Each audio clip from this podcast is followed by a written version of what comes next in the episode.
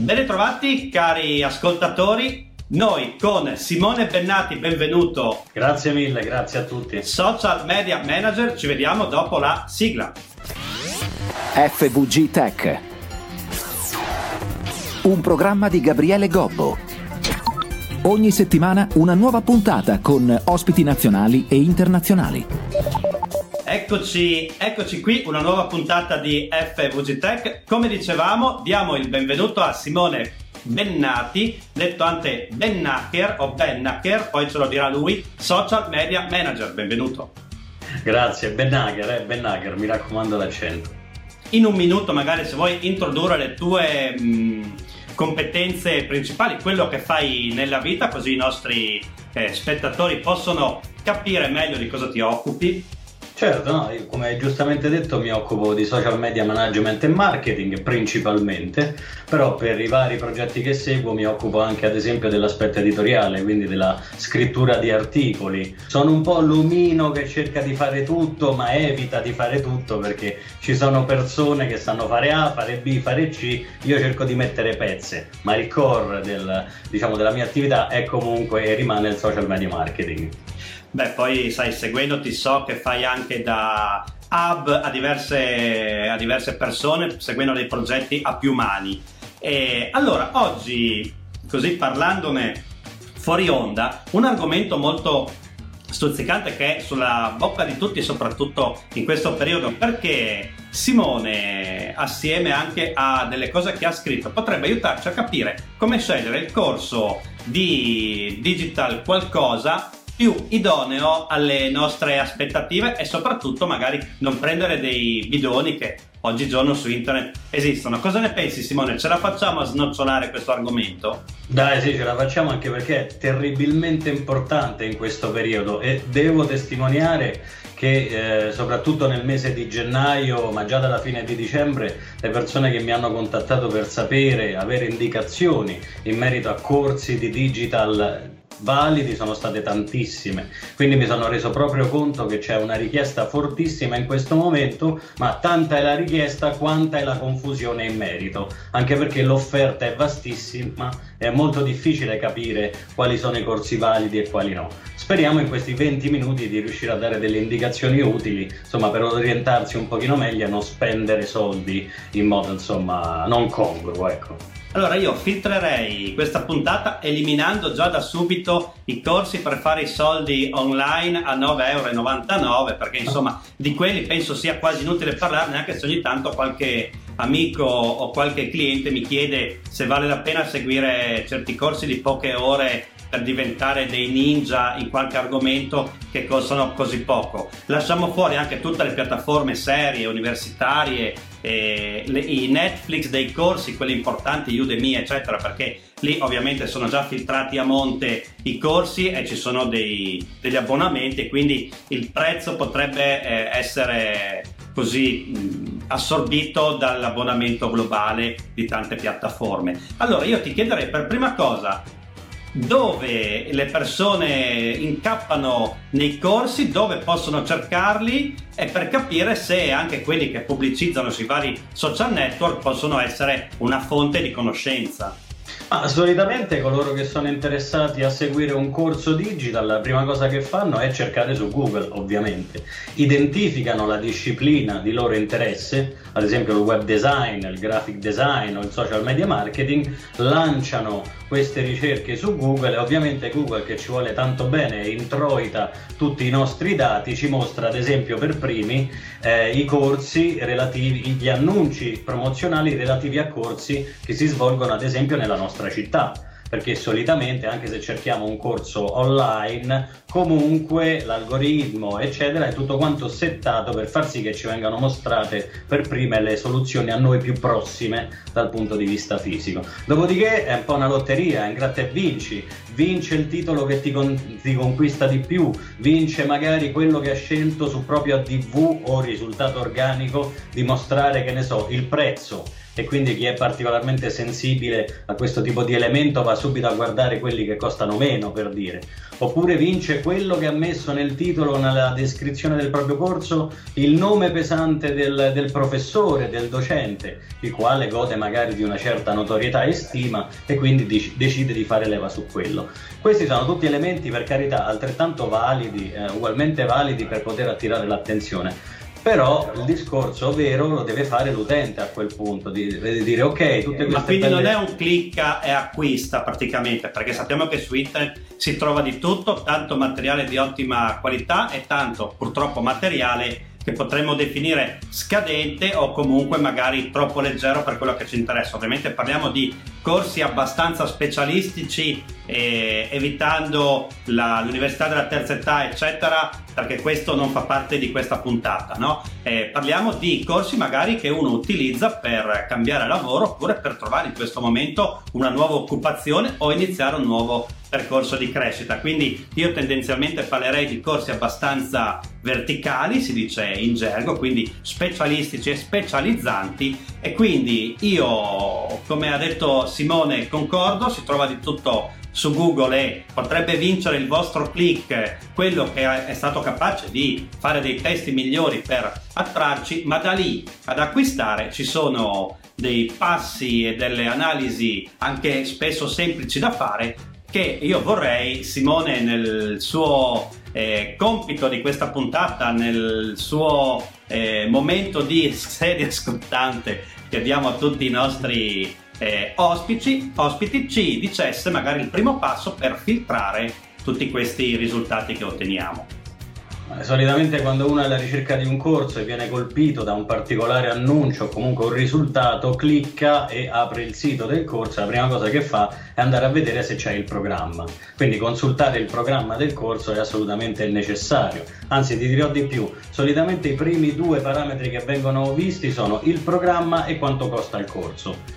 Si tende a fare un merge, un'unione tra questi due elementi e poi a decidere, ma è assolutamente sbagliato questo, perché in realtà gli elementi sono tantissimi quelli da dover valutare. Ti faccio un esempio, prendiamo un corso di digital marketing che dura, metti, 3 mesi, un corso bello intensivo con un sacco di materie, che ci convince per il prezzo, perché è adeguato alle nostre tasche, e ci convince nonostante la nostra ignoranza in materia per quanto riguarda gli argomenti trattati, insomma, al programma. La questione qual è? Che spesso capita purtroppo che nel programma non siano specificati i docenti.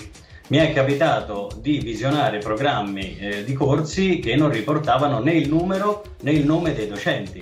A questo punto bisogna essere intelligenti e porsi una domanda: ma è possibile che 10, 15, 20 specializzazioni nell'aspetto digital possano essere affrontate da sole 2 persone?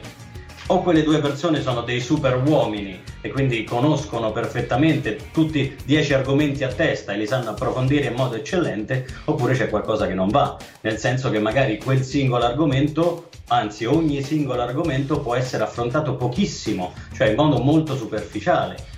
Quindi assolutamente visualizzare la lista dei docenti e ragionare molto sul fatto che programmi molto corposi possano essere fatti da pochissimi docenti, perché qualcosa non torna. Probabilmente magari è un corso iniziale, un corso base per iniziare a parlare di quell'argomento, e quindi viene tenuto da poche persone, quindi esula dai corsi specializzanti che abbiamo nominato prima. Ovviamente ci sono anche i corsi leggeri per imparare un po' a masticare le lingue, ma non sono quelli che probabilmente vi permettono di iniziare un percorso o di trovare un nuovo lavoro. Ovviamente se siete all'oscuro di qualsiasi argomento vanno bene anche i corsi base, però in questo caso attenzione ovviamente al prezzo. Quindi abbiamo detto l'elenco delle lezioni, gli argomenti e i docenti. Ma è così importante sapere il nome dei docenti? Se uno non conosce la materia, il nome dei docenti potrebbe essere abbastanza relativo. Università, istituti scolastici a parte, che quello è un altro mondo. Guarda, ti spiego perché è importante. È importante perché grazie al nome noi possiamo andare a ricostruire la storia del singolo docente. Cosa significa questo? Significa che se io mi iscrivo a un corso di social media marketing in cui viene affrontato dal docente Mario Rossi Instagram ad esempio come piattaforma, allora una cosa che secondo me ha estremamente senso fare è andare a vedere come Mario Rossi utilizza Instagram. Nel senso che se il mio docente utilizza Instagram in un modo che è confusionario, non è costante, le foto sono brutte, i testi sono brutti, eccetera, magari quel docente lì, anche se l'hanno messo a insegnare a Instagram, lui stesso non fa un buon uso della piattaforma. Quindi un po' come la storia dello scarparo con le scarpe rotte, io due conticini me li farei. Certe volte andiamo a vedere, ad esempio per quanto riguarda i corsi di LinkedIn, che non sono molto diffusi ancora in Italia, però andiamo a vedere chi sono i docenti e spesso i profili LinkedIn di questi docenti sono abbandonati a loro stessi. Allora capisci bene da te che se io voglio propormi come docente su una determinata materia, poi non posso essere il primo a fare le cose in modo raffazzonato, non ha senso. Per questo chi è alla ricerca di un corso, oltre ad ottenere la lista dei docenti e a fare i dovuti calcoli, associare ogni docente a una diversa materia, è bene che si vada a studiare la storia di questi docenti, andare a cercare i siti web dei docenti, visualizzare il portfolio, se ne hanno uno online, dei docenti, in modo tale da capire se questa persona ha una storia come docente e come professionista oppure no, e soprattutto come opera all'interno del web. Ovviamente non è solo una questione economica, perché se uno spende anche quello che ha alla sua portata ma deve occupare 3 mesi, 2 mesi, 4 mesi per un corso, se poi il corso non è affidabile, non ti dà le competenze, è più un problema di tempo sprecato per nulla che ovviamente la parte economica, quello insomma piano piano si recupera, il tempo purtroppo non si recupera. Altri fattori che tu consigli anche a chi ti fa queste domande di tenere in considerazione per scegliere un corso privato, a questo punto anche online, per specializzarsi? Allora, secondo step secondo me consiste, anche se ci vuole un occhio un po' più tecnico, nel valutare il sito della scuola, dell'istituto, dell'ente che eroga i corsi. Perché? Perché se parliamo di corsi digital, se poi la vetrina online, il sito web è fatto male, i testi sono sbagliati, la navigazione è complicata, magari da mobile scazza tutto, non si capisce niente, allora il dubbio magari si insinua, cioè è possibile che io vado in una scuola che mi fa un corso a pagamento, magari molto costoso, per insegnarmi a fare delle robe che la stessa scuola poi non fa. Però se noi non parliamo di scuole, parliamo di situazioni, sono nate con il lockdown eccetera, situazioni in cui venivano fatti dei corsi in ambiti diversi da un istituto o da una scuola, magari in una sala comunale o in una sala presa a, come si può dire, a noleggio da esterni per fare un corso specifico in una zona della città oppure in un paese che nulla hanno a che fare con l'istituto vero e proprio, e quindi magari le informazioni vengono date attraverso un sito che non è specialistico per quel corso, che ne so, qualche associazione di categoria che vuole fare dei corsi ai suoi associati, il sito dell'associazione di categoria spesso e volentieri è il minimo indispensabile, quindi il sito non rispecchia il corso che vanno a fare. Qua bacchettiamo l'associazione di categoria oppure chiudiamo un occhio e cerchiamo di capirlo attraverso altre cose, se il corso vale la pena? No, bisogna sempre contestualizzare ovviamente. Se io atterro sul sito di un istituto che eroga corsi di digital marketing da 10 anni, facciamo questo esempio, e questo sito è un sito fatto ancora in flash, a me qualche dubbio mi viene, francamente, nel 2021. Oppure se è un sito che non si riesce ad aprire da mobile o si vede malissimo, qualche dubbio mi viene. Quindi se il contesto in cui io trovo il programma del corso che mi interessa, lato digitale, non è secondo me ottimizzato, vale la pena insomma farsi qualche scrupolo, ok? Farsi i dovuti conti. Ottimo, abbiamo già avuto 2 o 3 consigli, ma noi vogliamo anche il quarto, perché abbiamo invitato Simone Bennati, vi ricordiamo, social media manager e anche strategist, perché vedo delle sue strategie di pubblicazione sui social davvero studiate fin nel minimo dettaglio. Quarto consiglio che possiamo dare per azzeccare il corso è fare un'unione di spesa, tempo e competenze in un unico pacchetto che possa soddisfarci e soprattutto magari non prendere qualche sola No, beh, c'è un'attività che è un pochino borderline, ma io la consiglio, che parte tutto da un principio, cioè nessuno può consigliarti meglio su un qualcosa di chi quel qualcosa l'ha provato. Quindi se noi parliamo di corsi, non c'è fonte di informazione migliore se non chi quei corsi li ha fatti. Ora c'è una particolare usanza in molte realtà, che è quella ad esempio di scattare alla fine del corso una foto con tutti gli studenti. Sono questi post un po' celebrativi, no? Che si tende a fare, come si faceva ai tempi delle scuole, la foto di fine anno. Ecco, spesso le realtà pubblicano queste foto sui social e capita che siano taggati proprio gli studenti di questo corso, o che magari gli studenti stessi commentino queste foto. Ecco, quando mi troverò nella posizione di cercare un corso, così come ho già fatto in passato, sarà mia cura e posso suggerire di armarsi un po' di faccia di bronzo, andare a contattare questi studenti, queste persone sui social e chiedergli un feedback sincero sul corso che hanno svolto. Quindi capisco, insomma, che rivolgersi a un estraneo, presentarsi, potrebbe generare anche un po' di imbarazzo, però quelle persone lì, quei ragazzi lì, quel corso l'hanno fatto. Quindi ognuno con la propria sensibilità e le nuove conoscenze di partenza comunque sapranno fornirci un feedback. Prendiamo e contattiamoli, diciamogli: ciao Giuseppe, io ho visto che stai in una foto al termine di quel corso di web design, mi dai una tua opinione visto che vorrei iscrivermi anch'io, ti ringrazio. Se riusciamo già a raccogliere 4-5 feedback comunque ci facciamo una buona idea. Forse soprattutto per i corsi, dicevamo prima, molto impegnativi e che rilasciano anche degli attestati con un valore legale o giù di lì. Ovviamente il corso che sei libero di seguire o meno, che compri a 50 euro, e poi sono dei video che se vuoi fai o no e alla fine non ti rilasciano niente, quelli insomma magari impegnarsi a contattare 6, 7, 8, 5, 10 persone magari anche no. Però io vorrei dare un altro consiglio, sempre parlando fuori onda, che secondo me è molto interessante, dimmi se anche tu condividi questo milione, magari provare anche a contattare chi il corso lo rilascia e cercare di capire in quanto tempo mi risponde, come mi risponde, se mi manda un'email dinoccolato, confusionaria, col copia incolla, con le virgole sbagliate eccetera. Magari questo può essere un segnale, cioè anche il supporto pre-vendita può darci degli elementi da valutare per la qualità del corso erogato?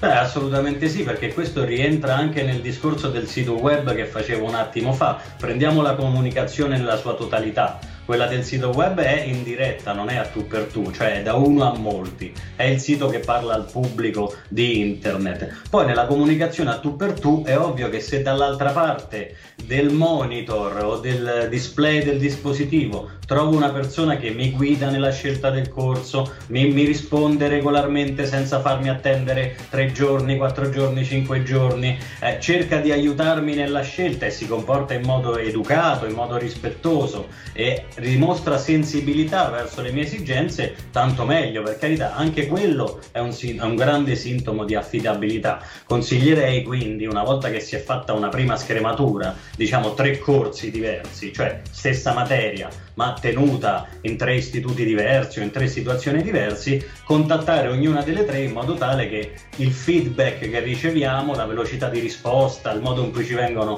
fornite le informazioni ci aiuti a scegliere qual è la condizione migliore, ovvero dove vale la pena andare a portare i nostri soldi sostanzialmente. Direi che finora siamo stati abbastanza precisi nei consigli, seguito di tutti. Purtroppo il tempo, come ogni puntata, è tiranno, abbiamo raggiunto il nostro massimo utilizzabile, quindi io non posso fare altro che ringraziare Simone Bennati. Grazie a te Gabriele, grazie davvero.